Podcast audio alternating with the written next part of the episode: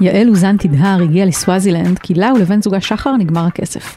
השנה הייתה 1997, הם בדיוק התחתנו והחליטו, שנייה לפני שהם משתקעים והופכים לבורגנים מהשורה, לנסוע לטיול באפריקה. אז הם ארזו את החיים שלהם בארגזים, לקחו את הכסף מהחתונה, וטסו. כרטיס חזור אגב הם לא קנו. באיזשהו שלב הכסף כאמור נגמר, ושחר מצא עבודה לשלושה חודשים בממלכה קטנה ונידחת, שאפילו הם בקושי שמעו עליה.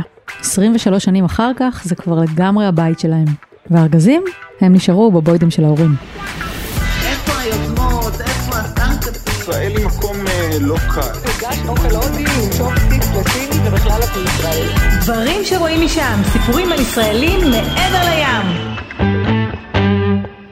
היי, אני שלומית רביד ואתם מאזינים לדברים שרואים משם, סיפורים של ישראלים מעבר לים.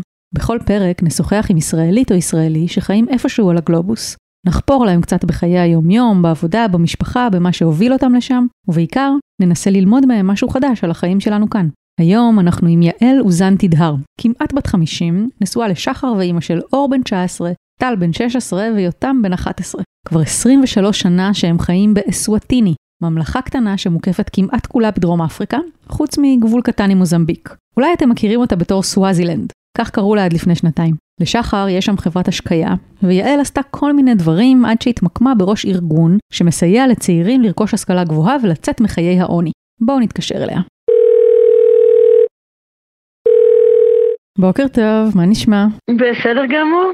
יופי, את שומעת אותי טוב? שמעת אותך מצוין, אני יוצאת החוצה לשבת בשמש. יעל מדברת איתי מהמרפסת שלה באמבבן, בירת אסואטיני, עיר שאני מודה שלא שמעתי את שמה עד השיחה הזאת, ואני יכולה רק להניח שאני לא היחידה. אז איך קרה שהילדה מרחובות, שהלכה ללמוד תקשורת ומנהל עסקים במכללה למנהל, התגלגלה דווקא לשם? סיימתי את התואר במכללה, התחתנו, ואמרנו, דקה לפני שאנחנו מתיישבים בארץ, נעשה טיול. זאת אומרת, זה היה ירח דבש בעצם. הם ארזו את הדירה, אחסנו את כל הציוד שלהם אצל ההורים, וקנו כרטיס בכיוון אחד, לדרום אפריקה. המטרה הייתה לקנות רכב ולנסוע מדרום אפריקה לכיוון אתיופיה ואז לחזור, אבל בלי תאריך חזרה. ובזימבבואה קצת נגמר לנו הכסף, ופגשנו חברה ישראלית שמשווקת מוצרי השקיה של נען. הכוונה לקיבוץ נען. ושחר אה, קיבל עבודה איתם. עשרה חודשים אה, ניסה למכור השקיה לזימבבואים. זה היה ב-97, ממש לפני שרוברט מוגאבה, שהיה אז נשיא זימבבואה, הלאים את הקרקעות החקלאיות שהיו בבעלות תושבים לבנים ממוצא אירופי.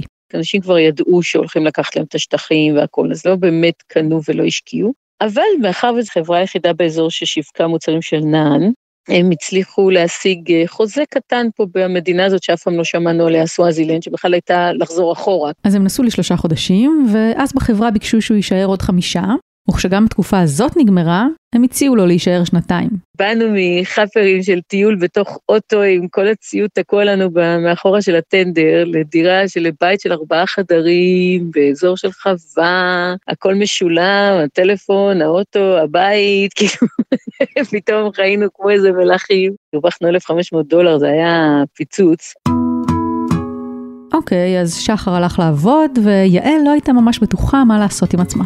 והמנהל של החווה ששחר עבד בה אמר, תשמעי, אישה של אקספקט uh, וייף חייבת לעבוד, אחרת היא תרצה לחזור לארץ. אז בוא נמצא לך עבודה, מה את עושה? בדיוק סיימתי תואר בתקשורת ומנהל עסקים.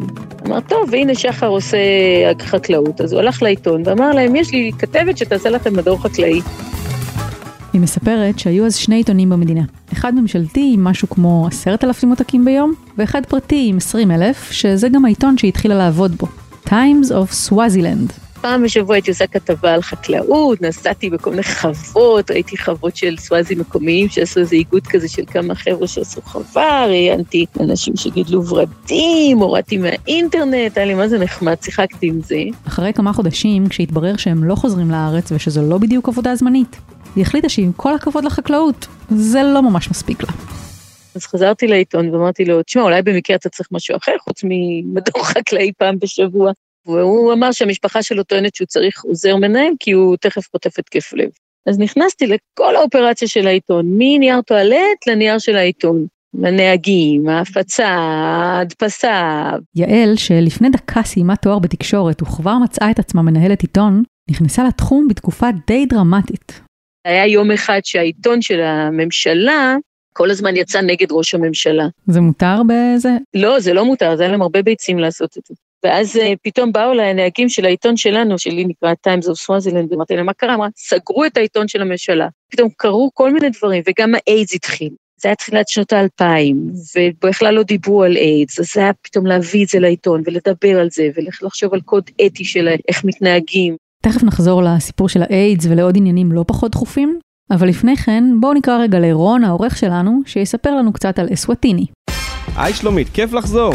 אסווטיני, שכאמור עד 2018 קראו לה סוואזילנד, היא ממלכה קטנה בדרום מזרח אפריקה שקיבלה עצמאות מהבריטים ב-1968. חיים בה קצת יותר ממיליון איש בשטח של 17,000 קילומטר רבוע, שזה קצת פחות מישראל. מה שאומר שמאוד מרווח שם. מדובר במונרכיה אבסולוטית תחת המלך אמסואטי השלישי, שהיה גם האיש שהחליט בעצמו יום אחד לשנות את שמה הרשמי של המדינה. בלי ועדות, בלי יועצים, בלי אישורים ובלי בירוקרטיה. המשמעות של השם אסואטיני אגב היא ארץ הסוואזים, כמו סוואזילנד. המבנה הממשלתי שם די חריג. הייתי מנסה להסביר איך זה עובד, אבל יעל עושה את זה הרבה יותר טוב. כל המדינה מחולקת רובה, האדמה שייכת למלך, הוא שייכת לזה נקרא national land, ומי ששולט באזורים בשם המלך זה הצ'יפים. אז כל צ'יף יש לו צ'יפדום והוא אחראי. אז יש שיטה שלמה של מינהל שהולכת מהמלך לצ'יפים, מהצ'יפים לשליח המקומי, ונגיד אם יש לך בעיה עם השכן או בעיה פה ושם, את הולכת לבית דין המקומי שלהם, שבנוי מנכבדי האזור, והם שופטים כאילו. ויש בכלל מערכת משפט מסורתית, שאת יכולה ללכת לבית משפט המסורתי, ובעיקר אם את מתחתנת בצורה כזאת שלקחו אותך ונתנו פרות, וזה לא, לא התחתנת במשרד הפנים, אז את, כל הגירושים והכול הולך לבית הדין המסורתי. המסורתיים. מזכיר קצת את בתי הדין הרבניים אצלנו, לא? מצד שני, יש לך בתי משפט בריטים פה, ויש לך פרלמנט, אז נגיד לכפר הקטן שלך יכול להיות נציג אחד בפרלמנט, כי זה לפי נציגות אזורית, שאת יכולה לבקש ממנו משהו אחד, ויש לך את השליח של הצ'יף שאת יכולה ללכת אליו כדי שיעזור לך במשהו אחר. זה ממש, זה עובד במקביל, הם טוענים שזה עובד מצוין, העולם חושב שזה ממש לא עובד. ארה"ב שמה פה לחץ מאוד חזק שזה יהפוך למדינה דמוקרטית. וכחלק מהלחץ הזה שמגיע מכיוון ארה"ב וממדינות מערביות נוספות, ולאור לאור ההתעקשות של אסווטיני להישאר ממלכה, החליטו בעולם לכלול את הרכוש של המלך בתמ"ג של המדינה.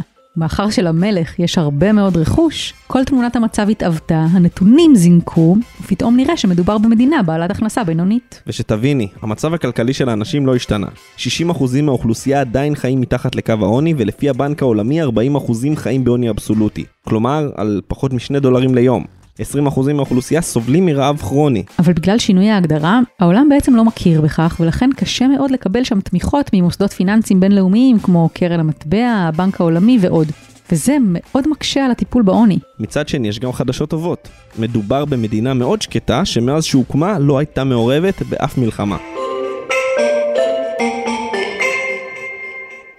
נחזור רגע לתקופה הדרמטית שבה יעל הצטרפה לעיתון. מעבר לעיתון הממשלתי שמתח ביקורת על המלך ונסגר, זו גם הייתה תקופה של משבר חוקתי גדול במדינה. יש פה מנהג שאתה, אם אתה שם עין על איזה בחורה, אתה יכול לחטוף אותה בעצם ללילה אצלך בבית, ואנשים של המשפחה שלך יעשו לה מין זובור כזה, שלאחרי זה אתה נחשב נשוי. שזה קצת עיוות של המסורות היותר עתיקות. זה דבר שקורה עד היום? זאת אומרת, גברים רנדומליים יכולים... כן, זה קורה עד היום, וזה לא נעים כי בזמנו זה היה חלק מכל התהליך, ראית בחורה, התחלת לעבוד כדי שיהיו לך מספיק פרות לקנות אותה, והיא ידעה עליך, ואז באיזשהו שלב לקחת אותה אליך הביתה, והיא ידעה שהולכים לעשות לה את הזובור הזה, ועשו לה את זה, וכאילו זה היה הכל בעניין של הסכמה, זה תהליך מאוד ארוך. היום הם יכולים, יכול בן אדם מבוגר להסתכל על איזה בתולה קטנה, ופשוט לעשות לה את זה, ולקחת אותה, ואף אחד לא יודע שלקחו אותה, והיא לא יודעת מה קורה לה, ופתאום היא נשואה לו, ואין לה מושג מה קורה, ויש עם זה המון בעיות. ולהורים שלה אין מילה בעניין הזה? לא ממש, לא ממש. בשלב הזה עצרתי את יעל לרגע ושאלתי אותה אם ההורים של הילדות לא מסתירים אותן או מנסים להתערב כשדברים כאלה קורים. היא מסבירה שמסורתית לא מקובל להתווכח על זה, ובכל מקרה בסוף התהליך הגבר ישלם למשפחתה של אשתו החדשה. בדרך כלל בפרות. אבל המשבר החוקתי שדיברנו עליו קודם פרץ דווקא בגלל אימא אחת שלא ויתרה והחליטה לתבוע, ולא סתם איזה אדם רנדומלי שחטף את הבת שלה, אלא את המלך בכבודו ובעצמו. אז בא המלך ושלח את השליחים שלו לחטוף בחורה צעירה. אימא שלה הייתה מנהלת שיווק של חברת הטלפון, והיא לא הסכימה, כי ברגע שאת לוקחת את הבת שלך והיא הופכת להיות מלכה, נגמר עליה, כאילו עכשיו היא תשב בארמון כל היום, אין לימודים, אין התפתחות, אז היה לה כן חשוב שהבת שלה לא תהיה מלכה, והיא החליטה לתבוע את השליחים של המלך, כי היא לא יכולה לתבוע את המלך. אז היא תבעה את השליחים של המלך, ואז באו לאיים עליה ולאיים גם על השופט. באו ראש המשטרה, ראש הצבא וראש הבתי סוהר לבוא להסביר לשופט איך הוא אמור לשפוט במשפט הזה. היא בסופו של דבר נסוגה מהמשפט, כי אתה בעצם תובע את המלך והיא לא יכולה לעשות את זה. ואז בא השופט והלך ותבע את שלושת הנציגים של המשטרה, כי הם הפרו את השלטון החוק, הם התערבו במשפט. כשהוא עשה את זה, ראש הממשלה התעצבן עליהם וסגר את בתי המשפט. לאיזה שנתיים, שלוש לא היו פה בתי משפט, אסור היה לתבוע את הממשלה בכלום. המקרה הזה בעצם מדגים את הסתירה הפנימית שבתוכה מתקיימת הממלכה הזאת, דרך הסיפור של זכויות נשים. מצד אחד, מסורות אלימות עדיין נפוצות ובמקרים רבים מתייחסים לאישה כאל רכוש. מצד שני, יותר ויותר נשים מתקדמות גם בעולם העבודה, מגיעות לתפקידים בכירים ויכולות גם להיבחר לפרלמנט. כשחושבים על זה, סתירות פנימיות בין מסורת וקדמה לא בדיוק נדירות גם אצלנו, ואפילו נישואי קטינות עוד לא לגמרי נעלמו. ואם הדרמה הזאת לא הספיקה למישהו, עליה נוסף גם כל סיפור האיידס, ה-HIV, נקודה כואבת מאוד בהיסטוריה של אפריקה בכלל ושל אסואטיני בפרט, עד היום. האיידס זיכה פה שמות, והרג פה את השכבת גיל שלי בערך, של 50, מי שהיום 50-60, כמעט נמחקה לגמרי. העולם המערבי כבר פחות מודאג היום מ-HIV מאשר בעבר, ונשאים של הנגיף שמקבלים טיפול נכון, יכולים לחיות חיים טובים ומלאים לחלוטין. אבל כשהמגפה התפרצה בסוואזילנד בתחילת שנות האלפיים, זה ממש לא היה המצב. מאוד מאוד פעילים מינית. קודם כל אין פה הגבלה על כמה נשים אתה יכול שיהיו לך, או כמה חברות יכולות להיות לך, וככל שיש לך יותר זה נחשב טוב יותר, ונשים בגלל עוני ובגלל כל מיני, אז שוגר דדי זה דבר מאוד נפוץ, ואף אחד לא דיבר על קונדומים, אף אחד לא דיבר על הימנעות, אף אחד לא דיבר על שום דבר. נגיד באוגנדה, שזה סמל ההצלחה של איידס, דיברו על קונדומים, דיברו על זה בקול רם, קראו לילד בשמו, בכנסיות, בפרלמנט, כולם הטיפו להימנעות והכול, והם הורידו את זה לחמישה אחוז. פה, בזמנו זה היה כמעט חמישים אחוז. לפי נתונים של הסוכנות למלחמה באיידס של האו"ם, שאגב המטרה המוצהרת שלה היא להעלים את הנגיף מהעולם עד 2030, המצב באסוטיני השתפר, אבל היא עדיין המדינה עם שיעור נשאי ה-HIV הגבוה בעולם. נכון ל-2018, 27.3% מבני 15 עד 49 חיים עם הנגיף. אבל, וזה אבל גדול, גם שם כבר מדובר היום במחלה כרונית. זוכרים שדיברנו קודם על זה שקשה להם לקבל תקציבי סיוע מבחוץ כי המצב הכלכלי שם נחשב יותר טוב מכפי שהוא באמת? אז הקטסטרופה הבריאותית אפשרה להכניס לממלכה ארגוני סיוע מהתחום הזה, שכבר מכירים את כל הנשאים ומתמקדים בטיפול בהם, בהסברה לצעירים ובמעקב אחרי הדבקות חדשות. זה אמנם לקח שנים, אבל תפוצת הנגיף במגמת ירידה ויחסית תחת שליטה. אבל, וזה עוד אבל גדול, כאן נכנסת לתמונה בעיה אחרת של אסואטיני. הבעיה שלהם פה זה בעיקר האוכל. זאת אומרת, את צריכה לקחת את התרופות האלה עם בטן מלאה. אז זה יוצר בעיה, ולכן גם לא תמיד שומרים על זה ולא לוקחים את זה בצורה ככה, כי אם אין אוכל זה מאוד קשה. כמו שהזכרנו קודם, מדובר במדינה שבה 20% מהאוכלוסייה סובלים מרעב כרוני. כלומר, אנשים שלפעמים באמת אין להם מה לאכול. לא בהגזמה ולא כמטאפורה. אין. ובתקופה האחרונה, כשהקורונה משתוללת ובחלק מהמקומות מוטלים סגרים מסוגים שונים, זה מחמיר את הבעיה פי כמה. יעל מסבירה. איך זה עובד? יש את הבית של המשפחה, את ההומסטד, שנמצאת באיזשהו הר איפשהו. שם גרה הסבתא, הילדה נכנסה להיריון, שולחת את הילד לגור אצל הסבתא. כשאת מסתובבת בערים, את בעיקר רואה את הסבתא עם כמה ילדים מסביב, אולי איזה בת או שתיים. כל השאר עובדים בעיר במשך החודש, זה לפני קורונה, מקבלים משכורת, ביום של המשכורת הולכים, קונים עם כל המשכורת אוכל, חלק לוקחים לסבתא בערים, חלק משאירים לעצמם בעיר. אין להם כסף באמצע החודש, אין. כסף יש בסוף החודש. בגלל זה גם הייתה בעיה, כשהחליטו על ה lockdown של הקורונה, החליטו עליו ביומיים לפני סוף החודש. אז ברור שבשבת שאחרי זה כולם היו בעיר לקנות, אף אחד לא היה ב lockdown. זה לא שהם כמוני יכלו לעשות קניות ביום חמישי, אין, לא היה להם כסף ביום חמישי לעשות קניות. ב homestead מגדלים שדה קטן של maize, של התירס. הם מגדלים בדרך כלל מספיק כדי למשפחה, שיהיה להם לתקופת החורף עד הגידול הבא. מייבשים את זה, טוחנים את זה, שמים בשקים. עכשיו, מי שגר פה באזור ההררי, יש להם מים, יש להם זה, יש להם יבולים טובים. החבר'ה שלי שגרים באזורי סוואנה, באזורים הנמוכים, אז שם לא שתלו אפילו, כי אין להם שם גשמים. אז שם יש לי בעיה יותר חמורה, ושם אני אסע מחר לבדוק מה קורה. כי שם לדעתי צריך להביא להם עזרה של אוכל. ובמקום שבו אוכל הוא לא דבר מובן מאליו, לסגירה של בתי הספר עלולה להיות משמעות טרגית. ואז כבר היו מחסומים של משטרה, והיית צריך להוציא permit אה, כדי להסתובב בין הערים, וזה יצר המון בעיה. הבתי ספר מאכילים את הילדים. ילד היום ב community יודע שבבית ספר יש ארוחה חמה אחת ביום לפחות. וזאת להרבה מאוד מהילדים האלה הארוחה היחידה שמקבלים ביום. סגרו את הבתי ספר, הפסיקו להאכיל את הילדים. הילדים חזרו הביתה. האימא, שגם ככה אין לה עבודה, או שאם יש לה עבודה בעיר כבר אין לה את העבודה, פתאום יש לה את כל הילדים בבית והיא צריכה גם להאכיל אותם. ואין לה לא כסף ולא אוכל. אז נוצר פה מצב מאוד קשה, שאם אין התערבות עוד מעט, אנשים פשוט ירעבו. לא ימותו מקורונה, אבל מרעב ימותו. וזה לא נגמר ברעב. השוטרים לא נתנו להם ללכת לקבל את התרופות של האיידס. אז בהתחלה אמרו, תיקח אישור מהשליח של הצ'יף. ואז אמרו, השליח של הצ'יף נותן רק למי שיש לו כסף, או לא נותן למי שצריך, ביטלו את זה גם כן. אז עכשיו, אנשים לא יכלו ללכת למרפאה לקבל את התרופות של האיידס. לא יכלו ללכת לקבל תרופות לסכרת. אנשים נתקעו, לא יכולים לצאת. בשורה התחתונה, בלאגן. בזמן שעבר מאז שדיברנו, הסגר אמנם הוא קל, אבל ההשלכות שלו לא קלות בכלל. מעבר לעלייה הצפויה ברעב והעמקת העוני, יעל מספרת גם על הצפה של הריונות אצל ילדות בנות 12 ומעלה, תוצאה ישירה של סגירת בתי הספר ומקומות העבודה, ויותר מדי זמן פנוי לכולם. מבחינת מספרים, נכון לסוף ספטמבר, בכל הממלכה נרשמו בערך 5,500 חולים, כ-5,000 מתוכם כבר החלימו, ו-109 מתים. יעל דואגת בשלב זה בעיקר לסטודנטים שלה, שתכף נדבר עליהם, ומנסה לעזור במה שאפשר. בינתיים היא הצליחה לארגן לכל אחד מענק של 500 רנד, שלדבריה עבד מדהים. חלק השתמשו בו באופן מיידי לאוכל, שזה גם חשוב כמובן, אבל אחרים השקיעו אותו בדברים כמו גינת ירקות, בגדים יד שנייה, או מוצרים אחרים שיכלו למכור, וכך להמשיך להתפרנס בתקופת הסגר. אז מי הם הסטודנטים? בשנים האחרונות יעל מנהלת ארגון ללא מטרות רווח שנקרא ליקוואסה לטפו, שזה בסוואזית העתיד שלנו. זה ארגון שהמטרה שלו היא לאפשר לנערים ונערות ממשפחות עניות לרכוש השכלה אקדמית וכישורי חיים שיעזרו להם לבנות קריירה ולהתפרנס בכבוד. מי שיש לו ציונים טובים, הוא יכול לבקש מלגה מהממשלה וללכת ללמוד באוניברסיטה אחת וכמה קולג' טכנולוגי אחד, ויש בית ספר לאחיות וכמה בתי ספר לחינוך. זה בערך מה שאפשר לעשות פה. אבל אם אין לך ציונים טובים, וההורים שלך אין להם כסף לשלם לך לימודים, אז אתה דפוק. ומלכתחילה לא היה לך כסף, בגלל זה אתה נתמך על ידי ארגונים, בגלל זה היינו צריכים לשלם לך חינוך. אז אין להם מה לעשות, ואז או שהם הופכים לקוטפי קני סוכר, שיש קני סוכר זה הגידול העיקרי פה בסוואזילנד, או שהן הולכות לעבוד במפעלי טקסטיל.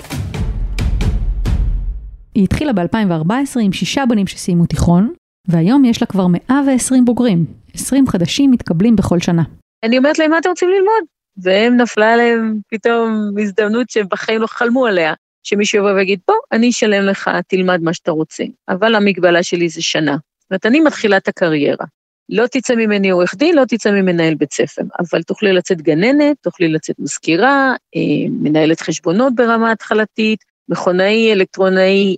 וחוץ מהלימודים שהארגון משלם, יש גם קורסים שנועדו להכין את הסטודנטים לחיים האמיתיים וללמד אותם להתנהל בעולם העבודה. איך לכתוב קורות חיים, איך לדבר ברעיון עבודה, איך להשתמש במדיה חברתית כדי לקדם את עצמי. חלק מהתוכנית הוא שהסטודנטים נדרשים להחזיר 25% מהסכום שקיבלו, ומי שמתחייב ומצליח להחזיר סכום קבוע בכל חודש, כלומר לבנות לעצמו תקציב ולעמוד בהבטחות, מקבל הנחה גדולה.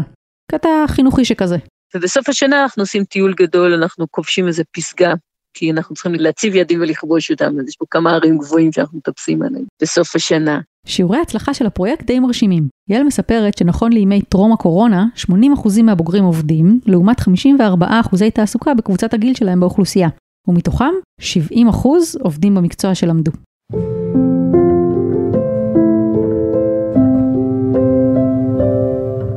נכון שמהנתונים היבשים ומהסיפורים עולה תמונה של מקום שמאוד מאוד קשה לחיות בו. וזה גם נכון לאוכלוסיות מסוימות. אסווטיני היא ממלכה עם פערים עצומים, ולאו דווקא בין שחורים ללבנים, שהם גם ככה מיעוט מאוד מאוד קטן שם, אלא גם בתוך האוכלוסייה השחורה. אבל יעל מסבירה שרוחות השינוי כבר באוויר. הפרלמנט לא העביר את החוק של אה, אלימות מינית ואלימות משפחתית, כי הם אמרו שהחוק הזה יובא מהעולם הלבן. למשל, הטרדה מינית. אמר אחד החברי פרלמנט, אני, כשאני רוצה שגבר מסוים ייקח את הבת שלי לאישה, אני הולך אליו, ואני אומר לו לחזר אחרי הבת שלי. ומה שאתם קוראים הטרדה מינית זה מה שאני אומר לו לעשות. אז איך אני יכול לחתום על חוק שעכשיו הוא לא יוכל לעשות את זה? זה חלק מהתרבות שלנו. אז היה פה ויכוחים שנים. ושינו את החוק כמה פעמים, עד שסוף סוף הם חתמו עליו, זו הייתה הצלחה אדירה. ועכשיו הם כן, כאילו, יש המון מודעות נגד זה. עכשיו, כמה הגברים שאני עובדת איתם ייקחו את זה לתשומת ליבם, אין לי מושג, ועוד מוקדם מדי לדעת. עוד עשר שנים, אני, אני אבקר אותם, אני אראה אם יש להם אישה מוכה בבית או לא, שאם הם אנסו ילדה צעירה או לא אנסו אותה, אני לא יודעת. אז אתה רוצה לשנות, את רואה? זה מה שאני יכולה לעשות. אני לא אשנה את העולם, אני לא... אני ירדתי מלעשות בור מים שייתן מים לאלף אנשים וכאלה, אני עובדת אחד על אחד. אם אני אצליח, אם חלק מהם, אני צריך לשנות אותם, אז אה, דייני, את יודעת, כאילו, אני לא, כבר לא מנסה לשנות את העולם. אז נכון שהעולם מסביב לא מושלם בלשון המעטה, אבל החיים של יעל והמשפחה באסואטיני הם טובים, שלווים ונעימים. תשמעו איך היא מספרת על הרגע שבו הבינה שהיא שם כדי להישאר. כשטל נולד ונסענו לארץ, שהוא היה בן שלושה חודשים, לביקור, כשחזרנו, פעם ראשונה שהרגשתי שחזרתי הביתה. ואני זוכרת את זה, זה היה מאוד משמעותי בשבילי, כי עד אז לא ידעתי אם אני בבית או לא. ובתקופה ההיא גם uh, החלטנו להשקיע באדמה, ולקנות אדמה, ולבנות בית וכל מיני, והיה קטע לעזוב, לא לעזוב, ואז הגעתי למסקנה שגם אם יש לי אדמה ובית אני צריכה לעזוב, אני יכולה לעזוב. זאת אומרת, ברגע שידעתי שאני יכולה לצאת מתי שאני רוצה, הבנתי שזה בסדר להישאר. ופשוט נשארנו. תשמעי, נורא טוב לנו פה, החיים שלנו הם דבש. אז נכון, אנחנו לבנים, ואנחנו מרוויחים יותר כסף מאנשים אחרים, אז אנחנו חיים ברמה גבוהה. והילדים בבתי ספר שלא התפשרתי על החינוך שלהם, זאת אומרת, הם באמת לומדים ברמה מאוד גבוהה. אז כאילו, סבבה לי, את יודעת, ואני גרה חצי בטבע, אני שני מטר מערים ומכל מיני, הטבע הוא בכל מקום כאן. ואיך החיים האלה עוברים על הילדים? אני מזכירה, אור בן 19, טל בן 16 ויותם בן 11. אתה מגדל ילדים ישראלים במדינה סוואזית, הם לא יכולים, הם לא סוואזים, אבל הם גם לא כך ישראלים, הם כן טוענים שהם ישראלים, אבל מה הם יודעים? אחד הדברים שהכי קושרים אותי לישראל זה הטיולים. זאת אומרת, הייתי בחוגי סיור, הדרכתי בבית ספר שדה, הדרכתי טיולים. אני מכירה, מכירה את הדרום, מכירה את הצפון, מכירה את הארץ, אני כאילו, אני קשורה לארץ דרך הרגליים, יותר מהכול. אז היה חשוב לי פה שהילדים יגדלו עם איזשהו קשר למשהו, אז בואו נכיר להם את סוואזילנד. באמת, יחסית לילדים בסוואזילנד, הם מכירים פה הרבה יותר מכולם. הסתובבנו המון, הלכנו המון. ויש גם תוצאות, כמו בסיפור הבא. בשנה שעברה, בית ספר של טלי התחיל אה, מסורת חדשה, שלוקחים את הילדים לשלושה שבועות של טיול רגלי מסביב לסוואזילנד. עושים קמפינג, ישנים בבתי ספר מקומיים, ישנים במשפחות מקומיות, להוציא אותם מאזור הנוחות שלהם, לתת להם להכיר את סוואזילנד, לתת להם להתמודד עם בלי אוכל, עם אוכל, כל מיני. כאילו מין מסע כזה, זה נפוץ פה בדרום אפריקה, הביאו את זה לכאן. ואחד הדברים שטל אמר, זה שבשום שלב בסיבוב הזה, הוא ידע תמיד איפה הוא ואיך הוא יכול ללכת הביתה. אז כאילו, בשבילי זה היה איזשהו ניצחון קטן כזה, שהנה, יש לו קשר. זאת אומרת, הקשר שלו להרים, לנחלים, הוא יודע איפה הוא נמצא, הוא יכול להסתדר. אז יעל והמשפחה מכירים את הסואטיני דרך הרגליים ולגמרי רואים בבית. אבל דבר אחד הוא עדיין בגדר תעלומה מבחינתם, השפה, שנקראת סיסואטי. היא משווה את הידע שלה בסיסואטי לערבית שלמדה בבית ספר. כלומר, היא יודעת ברכות, כמה שאלות ומילים בסיסיות, אבל לא ממש לדבר. הברכה היא הולכת ככה, את פוגשת מישהו בבוקר, את אומרת לו סאבונה, בוקר טוב. הוא אומר לך, יהיה בו. את צריכה לשאול אותו, גונג'אני, מה שלומך, או איך היום שלך. אז הוא אומר לך, יא פילה. זאת אומרת, יש פה תחלופה כזאת של כמה משפטים, עד שאת בעצם מתחילה להגיד לו, סליחה, איפה הוא לא נמצא רחוב וזה וזה. ואת ככה צריכה להתחיל כל שיחה, את לא יכולה להתפרץ.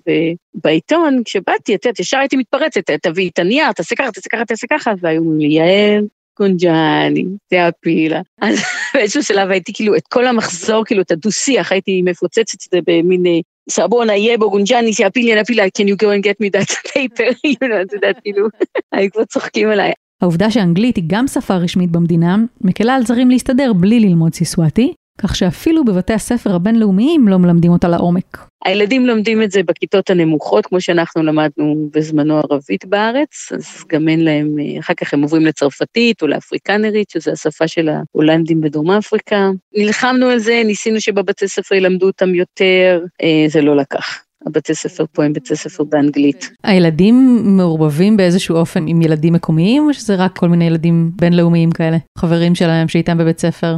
זה מאוד מעניין, רוב החברים שלהם הם בינלאומיים, ואני חושבת שזה באמת בעניין שגם שלנו, זאת אומרת, אני עובדת עם המון אנשים סוואזים, ובקשרים מאוד טובים, אבל עדיין לא מזמינים לבתים, אין את החברותה הזאת, אבל אני חושבת שזה עניין תרבותי, זה באמת תרבות אחרת. אגב, יעל שקלה לנצל את ימי הקורונה ללימוד סיסואטי, אבל נראה לה יותר הגיוני שזה כבר יקרה בפנסיה. ועכשיו בואו נעבור לפינה ששמה דברים בפרופורציות. הדשא של השכן, מה להם יש שלנו אין? כמה עולה פחית קולה? אני בעיקרון לא שותה קולה כי זה עם קפאין, והילדים אף פעם לא שותים קולה. אז התחלתי לשאול, אז אמרו לי שזה בערך 12 רנד. זה בערך שניים וחצי שקלים. כמה עולה כרטיס לסרט?